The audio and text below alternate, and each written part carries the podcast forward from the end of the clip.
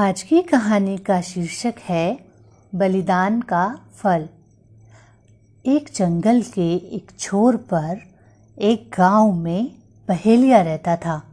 हम्म, वह पक्षियों को अपने जाल में फंसाकर उन्हें बेच देता। हम्म, कभी कभी भूख लगने पर वह उन पक्षियों को भूनकर खा भी लिया करता था। हम्म, सर्दियों में एक दिन पहेलिया अपना जाल लेकर देर तक जंगल में भटकता रहा। हम्म, परंतु उसके जाल में एक भी पक्षी नहीं फंसा।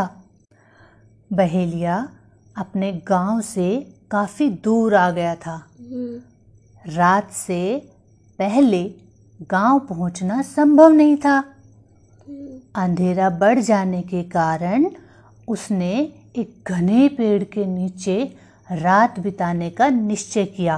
हम्म, बहेलिया अभी पेड़ के नीचे आकर खड़ा ही हुआ था हम्म, कि अचानक से बिजली कड़कने लगी हम्म, और थोड़ी देर में तेज बारिश होने लगी।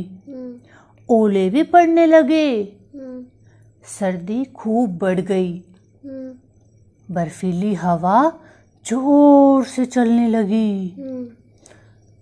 बहेलिया ठंड से कांपता हुआ घने पेड़ के नीचे जाकर खड़ा हो गया हम्म, और बोला हे भगवान मैं भूखा प्यासा थका मांदा इस तूफ़ान में फंस गया हूँ। मेरी मदद करो। जिस पेड़ के नीचे बहेलिया खड़ा था उसी पेड़ पर कबूतर कबूतरी का एक जोड़ा रहता था। हम्म, दोनों में बहुत प्रेम था। बहेलिए की दुर्दशा देखकर उन्हें उस पर दया आ गई।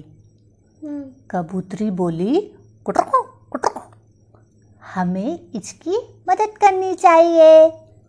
कबूतर ने जवाब दिया, कुटको कुटको हाँ हालाँकि वह हमारा शत्रु है, परंतु आज रात के लिए वह हमारा मेहमान है। और दोनों बहेलिए की मदद करने के बारे में सोचने लगी।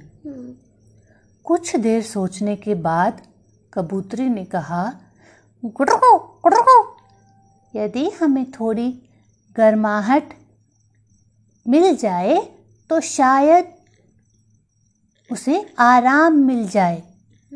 यही विचार करने के बाद उन दोनों ने अपना घोंसला नीचे गिरा दिया। हम्म, बहेलिए ने जल्दी से दिया सिलाई निकाल कर उस घोंसले में आग लगा दी। हम्म, आग जलते ही बहेलिए को सर्दी से राहत मिली। हम्म, लेकिन अब बहेलिया भूख से व्याकुल होने लगा। हम्म, भूख से उसके प्राण निकले जा रहे थे। हम्म, कबूतर और कबूतरी ने सोचा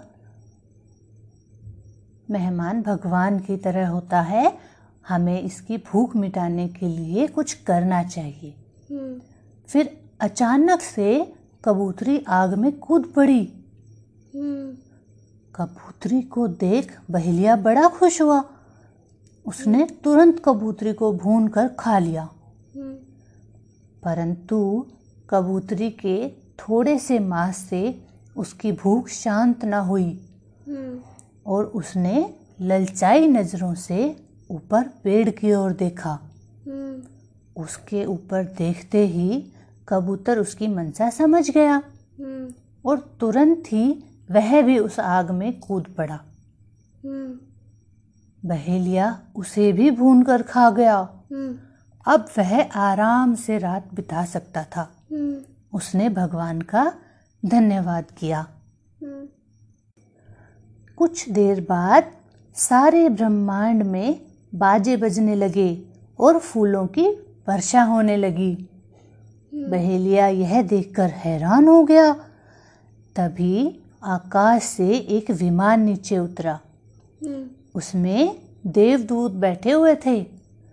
उन्होंने अपनी शक्ति से कबूतर और कबूतरी को देवताओं का रूप प्रदान कर दिया।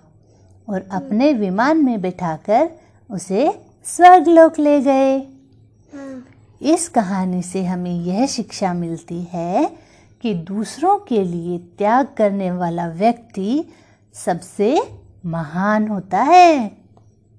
और हमारी कहानी का यहाँ पे अंत होता है। हम्म। वाह मम्मा थैंक यू बहुत अच्छी कहानी थी।